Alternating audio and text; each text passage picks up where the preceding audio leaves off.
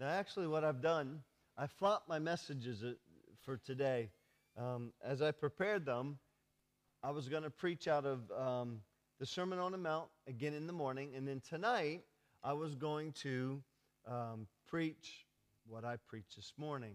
But last night, I just sensed that the Lord wanted me to preach differently. Same messages, just wanted to preach the Bible message this morning in the Sermon on the Mount tonight. So take your Bibles, go to Matthew chapter 7.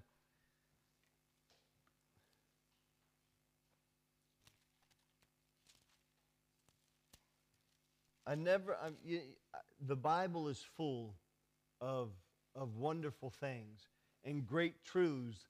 And when you begin to dig around and uncover things, you really, you really begin to find out what the Bible says. I'll just tell you right now most of you are not doing this because you're here. But if you're a Christian and all you ever do is come to church, say once a week, and read your Bible on a haphazardly basis at home, you're not going to grow. You're not going to grow.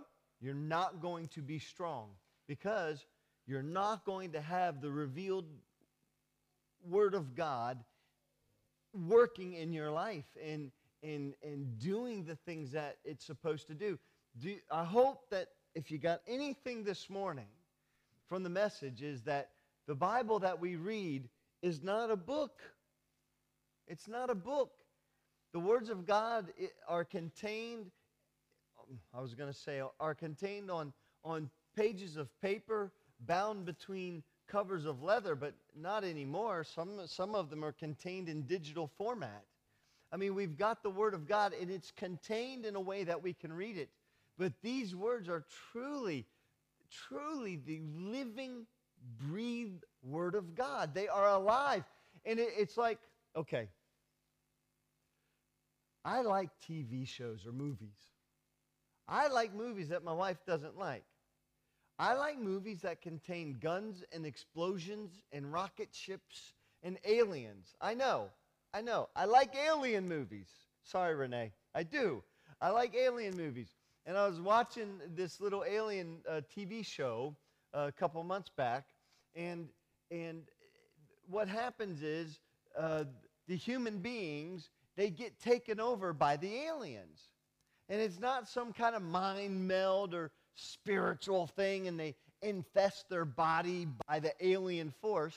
What happens is they take this little living bug that crawls into their eyeball, goes into their brain, and takes over. And what happens is living bug actually begins to consume the human being over a period of time. My wife is giving me faces like gross, gross, gross. And after a period of time, this bug that crawled into the eyeball, that takes over the brain, actually begins to restructure the outside. I know this is the dumbest thing to ever watch, but it restructures the outside of the human body. So, as the humans were fighting these aliens, what they found out was, was that the aliens that they were fighting were actually human beings that were taking, taken over by these alien things.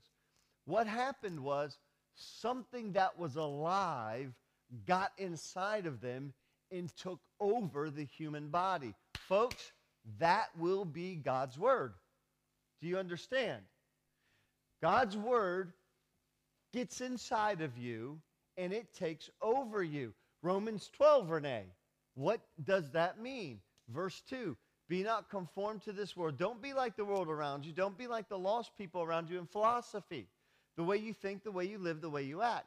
But be like Christ. And the way you become like Christ is you renovate your mind. Your mind gets changed, and your mind changes how your life lives. Well, how do you change the mind? By the Word of God. Do you get it?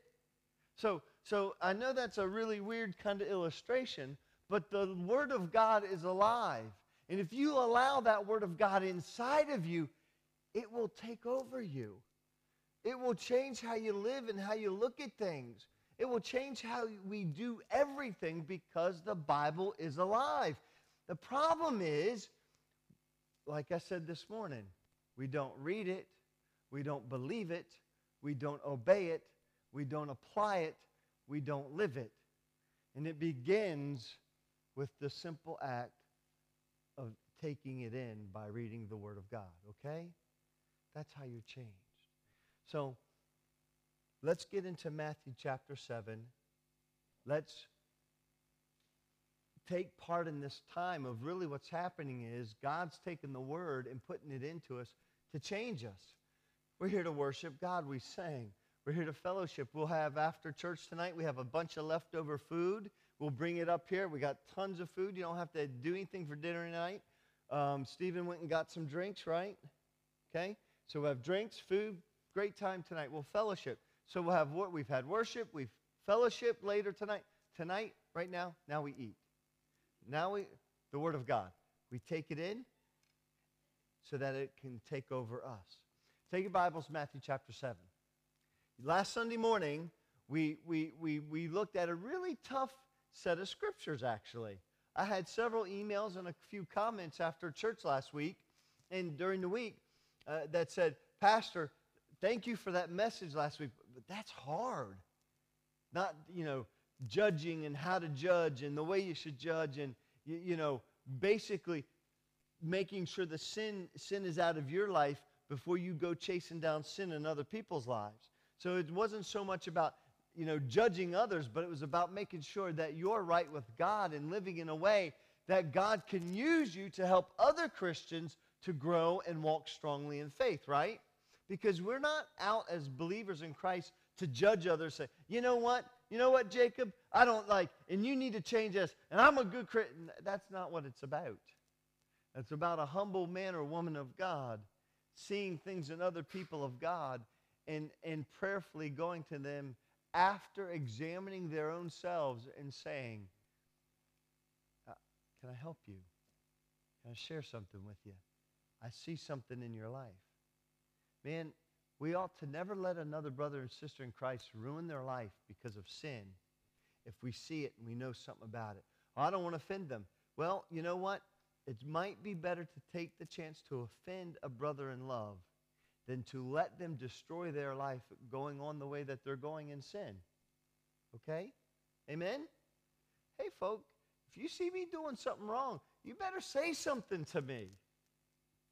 You maybe in Indiana, that preacher of that church of 20,000 people, maybe 10 years ago, if someone had said something to him or, or say, hey, look, I see something not right in your life, uh, Pastor, can, can we pray together? Can we sort this out? Can we help you? And if someone had done that, maybe he wouldn't be in prison for the next 12 years of his life. Okay? So let's do what Scripture says. Last week, what we read was Matthew chapter 7, verse 1. Let's look at it again. Saying, Judge not that you be not judged. For with what judgment you judge, you shall be judged. With what measure you mete, it shall be measured to you again. And why beholdest thou the mote that is in your brother's eye, but considerest not the beam that is in thine own eye? Or how wilt thou say to thy brother, Let me pull out the mote out of thine eye, and behold, a beam is in your own eye? Thou hypocrite, first cast out the beam out of thine own eye, and then thou shalt see clearly to cast out the mote of thy brother's eye. Give not that which is holy unto the dogs, neither cast your pearls before swine lest they trample them under their feet and turn again and rend you. Now, remember, the Sermon on the Mount is really talking about righteous living. It is talking about living a holy life as a follower of Christ, not having outward righteousness, but having inward righteousness from Christ that causes you and I to live outwardly righteous. Do you follow me? Being a Christian and being a, a godly man is not just simply acting it on the outside, but being a hypocrite on the inside. Being a righteous, holy man is, is living what's inside and allowing it to flow outside. That's what Jesus was trying to say. Pharisees, righteous on the outside, dead on the inside. Tax collectors and adulteresses and and, and prostitutes and all of them people who've come to me in forgiveness, they've been covered in righteousness. And now they can live. They might look rough. They might look unkept. They might have some outward things that scar, are scars and signs of their past life. But now they can live a holy, righteous life because it comes from something that emanates from within and not what emanates on the outside. Does that make sense to you? Okay? It's an inward thing. Jesus in the Sermon on the Mount is talking about what truly being a righteous, saved, born again believer is. It is suffering persecution for the cause of Christ. It is loving your neighbors, but it is also loving your enemies. It is not it's not a sin is not committing adultery if you just go and commit adultery, but if you look on a person to lust after their body to satisfy mentally your need, that is adultery, right? Okay? Jesus is saying the outward is one thing, but the inward is the most important. So he gives us this chapter on this section on judgment. You know what? You, it's okay to judge, it's okay to discern other believers' faith and actions, but before you do that, you better get with God, spend some time in prayer, and look at your own life to make sure that you're an able vessel to do that. Then, out of nowhere, seemingly, Jesus hits us with verse 7.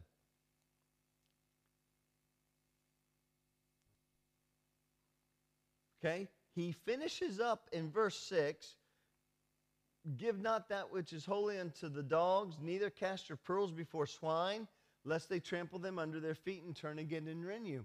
Then all of a sudden, verse 7 hits us Ask, and it shall be given you. Seek, and you shall find. Knock, and it shall be opened unto you. For everyone that asks receives, and he that seeks finds, and to him that knocketh it shall be opened. Or what man is there of you, whom if his son asks bread, will give him a stone. Or if he asks a fish, will give him a serpent. If ye then, being evil, know how to give good gifts unto your children, how much more shall your Father which is heaven in heaven give good gifts to them that ask him?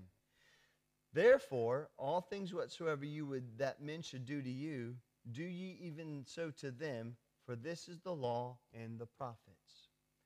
Father, bless your word as we've read it Bless it as it comes into our heart, Lord. And God, help us to get it. Help us to understand what you're saying to us tonight. Help us uh, to have it applied to our life so that we may live as you see saying here in this scripture. Lord, the, your word is alive. That means it's living, it's efficacious, it's powerful, it's, it's penetrating, it's life changing. God, I pray that we do not miss the work of this word into our life tonight. In Christ's name, amen. Jesus has just taught us what it is to be a believer in Christ. It's taking up our cross and following the Lord Jesus.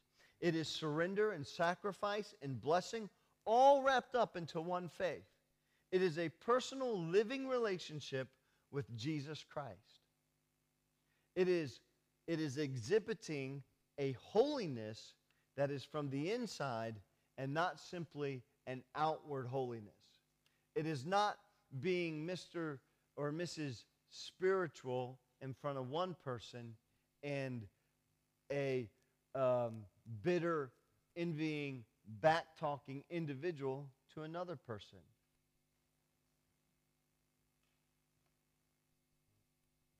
So that's what the Lord's been explaining to us about our faith.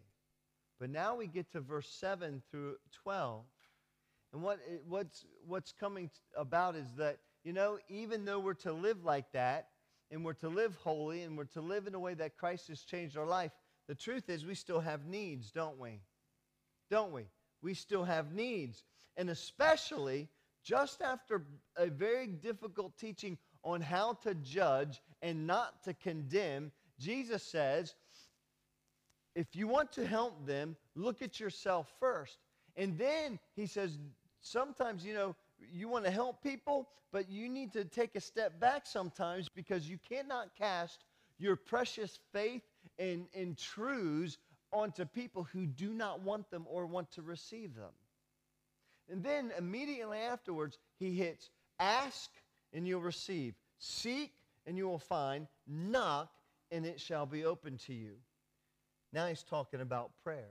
There's no greater need for prayer than when we have to go to somebody and talk to them and, and examine our own life and want to be a help to them spiritually. So the, so the Lord hits us with a thing on prayer. And if you look in the Bible, there's much about prayer in the Bible, is there not? There are examples all over the, the Word of God about praying through the night, getting up early in the morning and praying, how to pray, praying in the Father, you know, you know pr- praying in the name of Christ, praying to the Father, you know, honoring Him first and praying for our needs. And, and there's, there's, there's scripture on about um, persevere, persevering prayer. And there's scripture on if, if, if you pray in the will of the Father, He will give you what you've prayed for. There's scripture on, hey, maybe sometimes your prayers are not answered because you're praying wrongly. Not with the wrong words, but maybe with the wrong heart. May, the Bible says sometimes your prayers are not answered in the way you want them because God has a greater purpose and plan for what, what He wants to do in your life. And sometimes your prayers simply do not get answered the way you want them to be answered, right? We all know that because we've all prayed for things and God's done something different. Sometimes we don't, sometimes we simply pray amiss.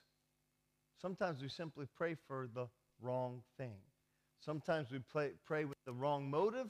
Sometimes we pray with the wrong attitude. There is much in the Word of God about prayer. But here, this is another aspect of praying. But it's much deeper than just a position of prayer, it's more about a posture of prayer.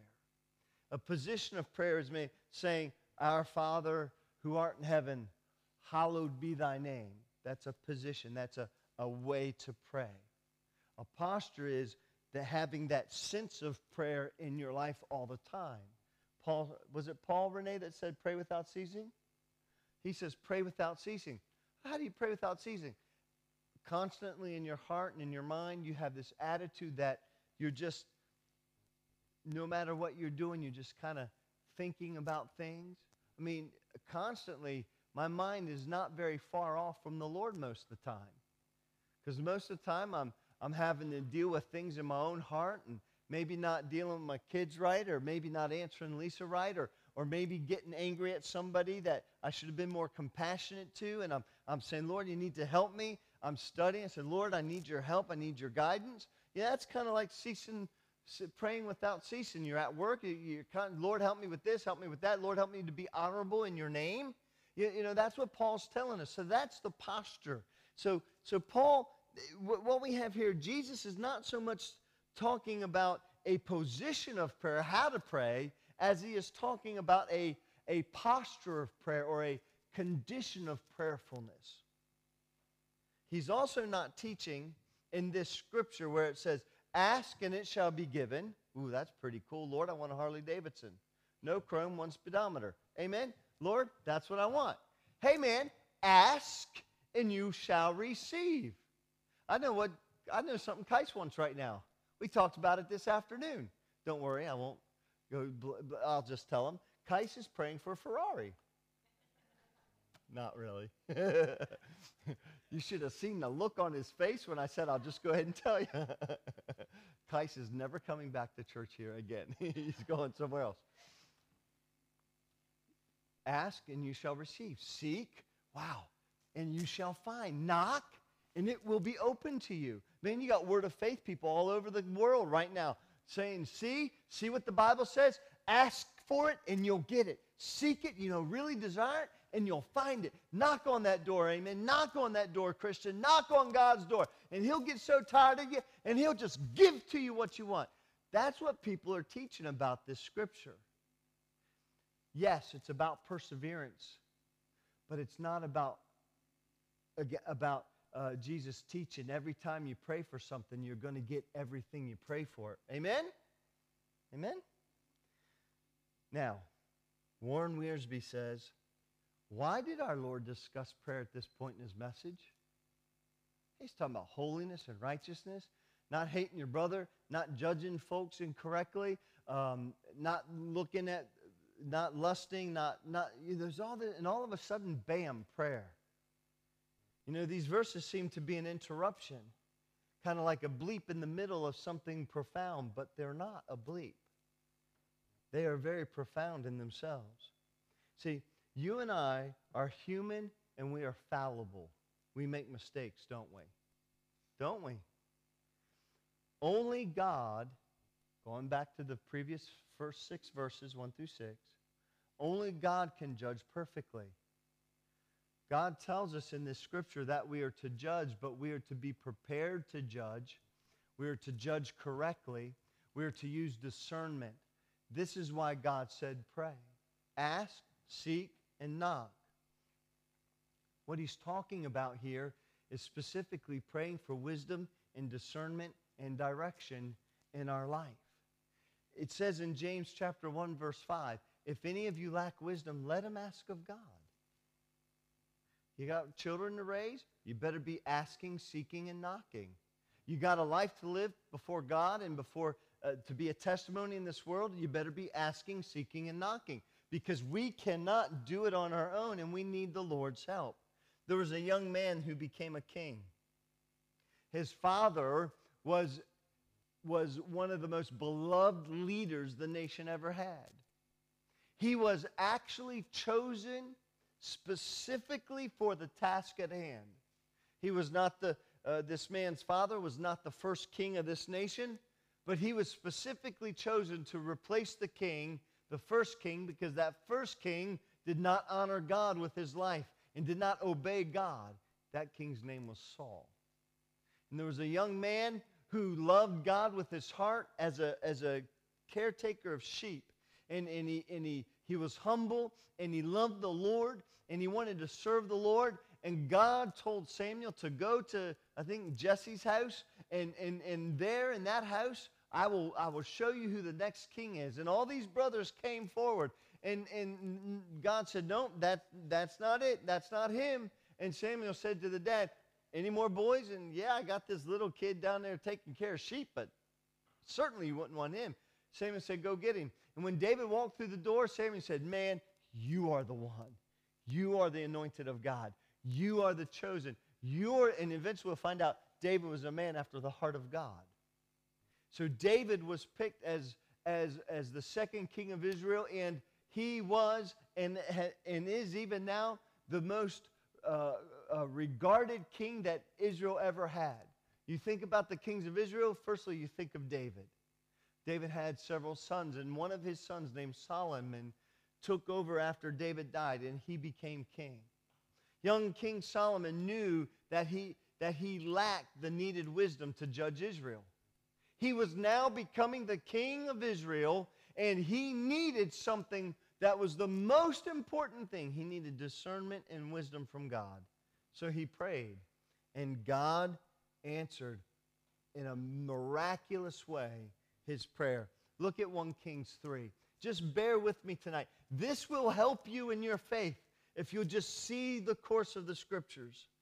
1 Kings 3 Solomon loved the Lord, and walking in the statutes of David his father, only he sacrificed and burnt incense in high places. Now, this is when uh, Solomon was becoming the king, and, and he was standing before God. And the king went to Gibeon to sacrifice there, for that was the great high place. A thousand burnt offerings did Solomon offer upon that altar. In Gibeon, the Lord appeared to Solomon in, in a dream by night, and God said, Ask what I shall give you. And Solomon said, Thou hast showed unto thy servant David, my father, great mercy, according as he's walked before you in truth and in righteousness, in uprightness of heart with thee. And thou hast kept for him this great kindness, that thou hast given him a son to sit on his throne as, as it is this day. And now, O Lord my God, thou hast made thy servant king instead of David my father, and I am but a little child. Solomon said, I know nothing. I am not capable of this job. I cannot do this thing. I don't know how to go out or come in. And the servant is in the, in the midst of thy people which thou hast chosen, a great people that cannot be numbered nor counted for multitude. Give therefore thy servant an understanding heart to judge thy people, that I may discern between good and bad. For who is able to judge this so great a people? and the speech pleased the Lord that Solomon had asked this thing. And God said to him, Because you have asked this thing, and has not asked for thyself long life, neither hast asked for riches for thyself, nor, nor for, asked for the life of thine enemies, but has but hast asked for thyself understanding to discern judgment. Behold, I've done according to your words. Now, y'all, you need to remember what's happening here. Solomon asked for wisdom. God answered that prayer and gave him great wisdom. But the father also said, said, I have done according to your words. I've given you wisdom and an understanding heart, so that there was none like thee before thee, neither after thee shall one rise up. And I've now listen, and I've also given to you that which you have not asked. Isn't that pretty awesome? God says, I've given to you what you have not prayed for riches and honor, so that there shall not be any among the kings like unto thee all thy days. And if thou wilt walk in my ways to keep my statutes and my commandments, as thy father David did walk, then I will lengthen thy days. Solomon asked, he sought for wisdom. God gave him wealth, God gave him honor. And if he would continue walking in the ways of, of his dad and, and honoring God, God said, in answer to your prayer that you did not pray for these things, I will give you long life. What we see by, the, by Solomon's life here, and we could look at other places as well, what we see is this prayer is very important to the believer savior relationship. What Jesus is teaching in this scripture is not how to get your Harley Davidson or how to get a spouse or how to get money for finances or how to get this or how to get that's not what he's teaching. What Jesus is teaching is about a relationship. See, if you look at verse 7, when you see the words ask, seek, and knock, what do you think? You're thinking, okay, pray, ask. But when that, eh, that's not answered, the structure of the verse goes from, from mild to greater intensity. So ask is like, hey, Lord, can I have? But you don't get it. So the Lord says, well, then seek. Seek is like, all right, press it a little bit harder. All right, Lord, I'm, I'm asking more now. Can, can I have that? Whatever. And then it doesn't come. Then you get to this third word, knock. It has the idea or picture to it of a shut door. And what do you do with a shut door if you want it open? Yeah, you knock on it. And if you're at my house with my kids and the kids are out the front door and you're inside, they start off like this. And if you don't run to get the door, it's like this. And then it's like, right? You know, they keep beating on that door. And that's in our mind, that's kind of what beat the thing. If we don't get what we want, beat the thing down. But what we miss out, because in the English, you're not going to get it unless you go back and look at the Greek and look at the structure of the verbs. What the Lord is saying, ask, seek, and knock, they are, they are verbs that are in a continuation. So it means this the Greek is saying, ask, but keep on asking. Seek, but keep on seeking. Knock, and keep on knocking. So now what we think is what, okay, if we don't get what we want in the first place, then we just, man, we better get on our knees. Lord, please. And we, so we're thinking our perseverance in prayerfulness is going to bring about what we want. So, regardless, we think, regardless of what the will of God is, regardless of what the Lord wants to do in our life, we think these verses are teaching if you pray hard enough, if you pray long enough, if you pray passionately enough, you will get what you want. I know I'm going to probably freak some of you out, but that is not what it's teaching. There is scripture about persevering prayer. You remember that? You remember that um, uh, story I think the Lord gave us when there, there's a couple of houses, tents, and and um, um, this lady comes to the judge, and she I get I think lady comes to the judge, and she keeps saying, Can you do this for me? Can you do this for me? Can you do this for me? And the judge says, Quit bothering me, quit bothering me, quit bothering me. Do you, under, do you remember the verse? Know the story? And then the Bible says, be, the, then the judge answers her and gives to her what she requests. And he says, I don't do it because I love you. I don't do it because I, I care about you and I want to bless you. I'm doing it because you're bugging me to death. And the Bible says it was for her importunity. In other words, the judge answered her request because of her perseverance. That's teaching us persevering prayer. And beloved, listen to me. There are things in our life we have to persevere on. There are things that you and I pray for that we've prayed for and prayed for and prayed for and and and and we continue to pray for them. There are things in your life that if they're ever going to get answered, it's going to be partly because of your persevering passion for, for what you're praying for. I want my kids to live for God. I pray for them all the time to live for God. I pray for your children to live for God. I pray for you to live for God. Man, I keep praying for that. Most of you, I don't always have things that I pray specifically for, like, like certain little different things. But all of you get prayed for, just live for God. That's persevering prayer. I'm praying that for you, but that's not the sole purpose of what Jesus is talking about here. So if we are to have spiritual discernment, if we are to have the leading and guidance of God, we must ask and keep on asking for God to help. We must keep on seeking the will of the Lord in these matters. We must keep on knocking at the doors that the Lord puts in front of us and the opportunities that He gives us to go out in faith. We must keep knocking on those doors that lead to greater ministry, even. You know what? Christian life is praying and walking at the same time. You're seeking, you're knocking, you're walking, you're going by faith, but you're not stopped praying. The Christian life is praying and walking at the same time.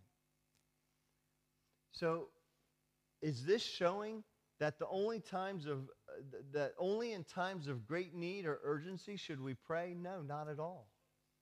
I'm not saying that the only times we should ask and keep on asking and seek and keep on seeking and knock and keep on knocking is when we just need wisdom. But what Jesus is teaching us here, and I, I wish I could so give you like just take the Greek and plunk it into your brain. What he's talking to us about here is relationship. You love God, you love Jesus, you want to be close to him, you know what you're going to do? You're going to keep talking to him. You're going to seek him, and you're going to knock. See, what Jesus is talking about is an abiding relationship, very much like we find in John chapter 15. Go there real quick.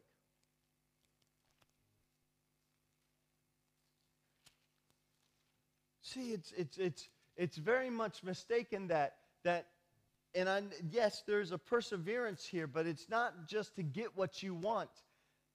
It's a perseverance in relationship. John 15 says, I am the true vine, my Father's the husbandman.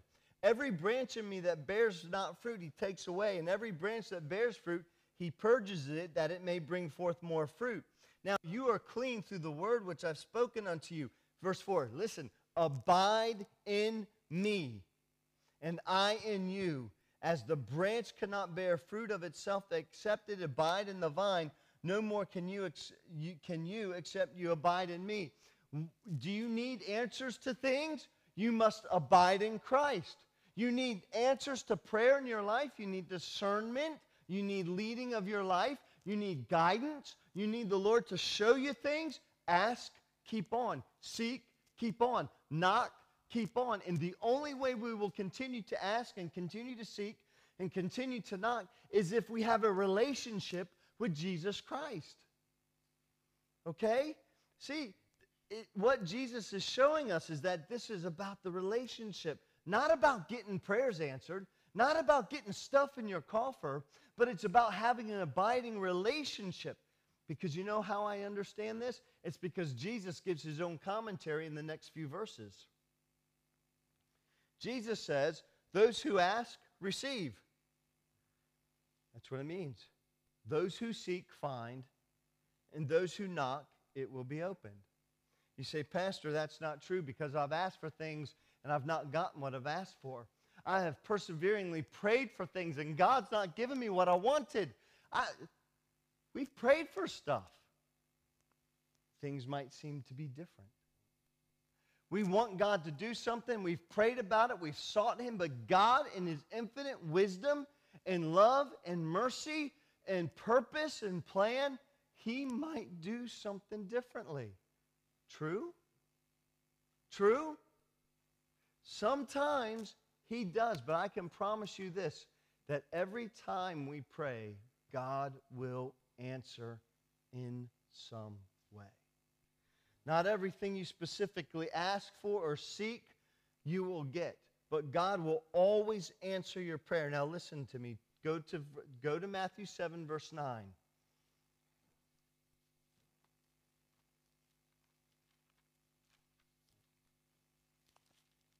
Micah, sit still. Micah, listen. Thank you. Now, hold on to the thoughts, bear with this for a moment, and see where it's going. The answer to the question of how what's the Lord teaching here? How's this working? is caught up in verses 9 through 11. So verses 7 and 8 says, Ask, seek, knock. It'll be it'll you'll you'll get what you pray for. You know, ask and it'll be given, seek and you'll find, knock and it will be open to you. For everyone, verse 8, that asks, receives, and seeks, finds, and knocks, it will be open to you. Now, those two verses need to be seen in context with verses 9 through 11. Let's look at them. Jesus says, Or what, what, what man is there of you whom, if his son asks for bread, will give him a stone? Or if he asks for a fish, will give him a serpent. If you, being evil, know how to give good gifts unto your children, how much more shall your Father which is in heaven give good things to them that ask him? Here's what Jesus is saying Our Father who's holy knows what we, you and I need. We ask and seek and knock and we pray, but the Father says, I know the good thing that you need. You are asking for this, but I know what is better for your life. I know what is more that what you need. I know and I have the answer. See, all we're supposed to do is be in that relationship. We're to be in that abiding relationship with Christ. We are to be asking and talking and seeking and knocking. But the Father says, if, if, if, a, if an evil earthly dad who's not perfect and holy like God the Father knows how to give good gifts to his child, how much more will the Father in his wisdom give good, give good gifts to you? Now, the other day, Jacob wanted to buy a video game. He uh, came to Lisa and I and he asked us, Can I go buy a video game? He saved the money, it's his money. Can I buy this video game? It's 30, uh, 30 pounds, quite expensive. And I talked to Lisa and I said, Honey, I, I just don't think he should get this game. There's nothing wrong with the game. I just don't think he should get the game. I, I, I think uh, if he holds his money that and waits a few weeks and we go somewhere and do something that he'll enjoy to be able to spend some of that on something else. It'll be more profitable for him. So he came to me. He asked me. And I said, no. Then you know what he did? He seeked me, didn't he? He said, Dad, my friend, Dad, Dad, Dad, Dad, you know, he sought me. He persevered. And I said, no, no, I don't want, no, you're not going to get the game. But he kept at it because, you know, kids figured they can wear down their parents. Amen? Amen? So he kept at it. And I said, I said to him, Jacob, no. And I explained to him, I think, I think if you'll wait, you'll find that by waiting and heeding my answer will be better for you than to spend your money on this game now. And then finally he said, okay. This is what the Father's trying to tell you and I. Ask, seek, knock. That is what we're supposed to do. We're supposed to be in that relationship with the Lord where we keep on asking and keep on seeking and searching for that discernment, searching for that guidance, searching and asking for the things that we need for this life. But the Father, in His holy presence and righteousness and everything that He is, He knows so much more that what we need. And he, you know what? Not only does He know, He wants to give us that good that He sees for our life. So sometimes we pray for one thing, God says, but this is better for you. Now, take your Bibles quickly. We're almost out of time to Luke chapter 11.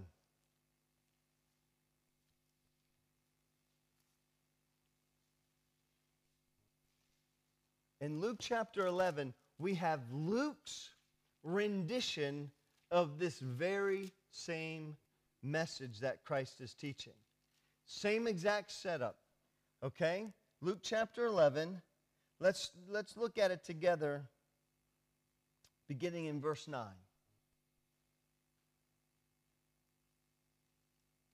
All right. You, you, you there? Verse 9? Okay. Again, here's what Jesus is saying. I say, excuse me, to you, ask and it shall be given you. Seek, and you shall find. Knock, and it shall be opened unto you. Same, same Greek, same ask and keep on asking, seek and keep on seeking, knock and keep on knocking, and it will be given to you and all that. For everyone that asks receives, and he that seeks finds, and him that knocks it will be open. Do you see? Same, same teaching, same story, same thing, right? Keep on going. Verse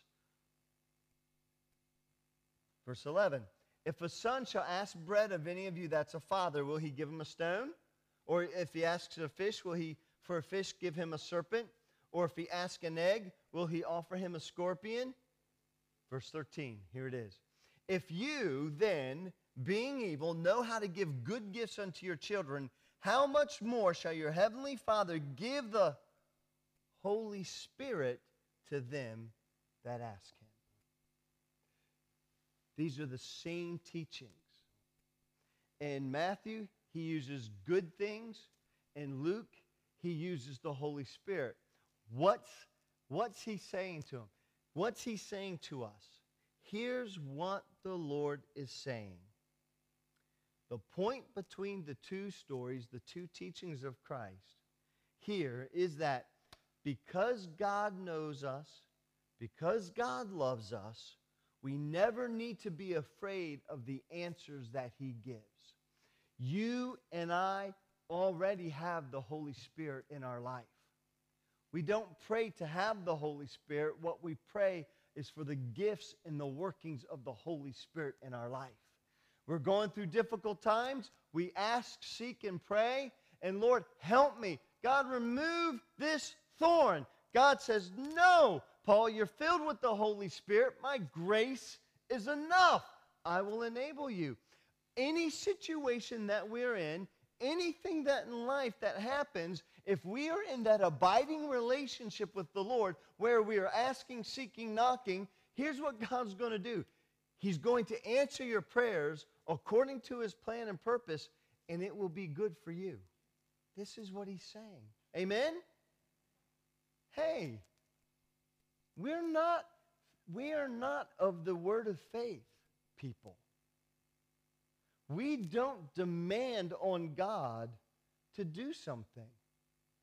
We humbly say, like Paul, I am your servant. Paul got saved and he said, Jesus, what do you want me to do? He gave him his life. It is not about getting what we want. That prayer is some kind of a program that, when employed, we get the answers and the results that we want. That prayer is a, a machine that you put your, your, your, your pound in and then you get out a bottle of Coke. It's not that. What the Lord is teaching is this that we can trust God with everything. We can trust God with everything. When the future looks dark, as a Christian, there's still light to our path. As we seek God's direction, use the Word of God in our life, it's all there. Christian, you don't have to be in, in confusion. You don't have to be, you know, dreading the tomorrow because if you will just abide in that relationship, God will take care of you. Amen? God will take care of you. Do you all know who Hudson Taylor is? Anybody? Hudson Taylor was a missionary, I think, what, China, honey? Hudson Taylor was a missionary in, in, to China in the 1800s. Hudson Taylor, to reach the Chinese people, he proper fella, suit and all that. You know what he did? He grew a ponytail. Did you know this, Renee? Hudson Taylor grew a ponytail, wore Chinese clothing, and acted like the Chinese culture so that he would reach the Chinese people. In 1886, the missionary Hudson Taylor was setting out to evangelize 11 provinces in China which had never been visited by a missionary before. People feared for him and his family, feared for their life. They, many said, Do not go. Do, you're doing enough. Do not go into these other provinces. Eh, eh, you're, you're, going, you're going to cost your family greatly. Listen to what Hudson Taylor said. He says, I am taking my children with me. And I notice that it is not difficult for me to remember that the little ones will need breakfast in the morning. And then in the afternoon, they, they, midday, they will need dinner. And then before they go to bed at night, they will need, again, something else to eat. Indeed, I cannot forget it. Why? Because I am their father. And I find it impossible to suppose that our Heavenly Father is less tender or mindful than I. I hope you get what that just said. You go out tomorrow, you leave this building tonight, whatever burden, whatever pain, whatever issue you bear, you just keep asking, you just keep seeking, and you just keep knocking. You do not leave the relationship that you have in Christ. And I promise you, not by me, but by the Word of God, that you can trust your Heavenly Father, that He'll do whatever is necessary and good for you. Amen? The final thought asking, seeking, and knocking, but you still yet hear an answer. This is what the Lord is teaching us about our faith. The idea of persistence is to be applied to our faith. We are to persist in our faith that God in his perfect timing, will fulfill his word. And his word is saying, trust me. Christian, what I encourage you, implore you to do, trust God, leave it with him, and live for him. Full stop. Father, bless your people tonight. Take your word to our heart. In Jesus' name, amen.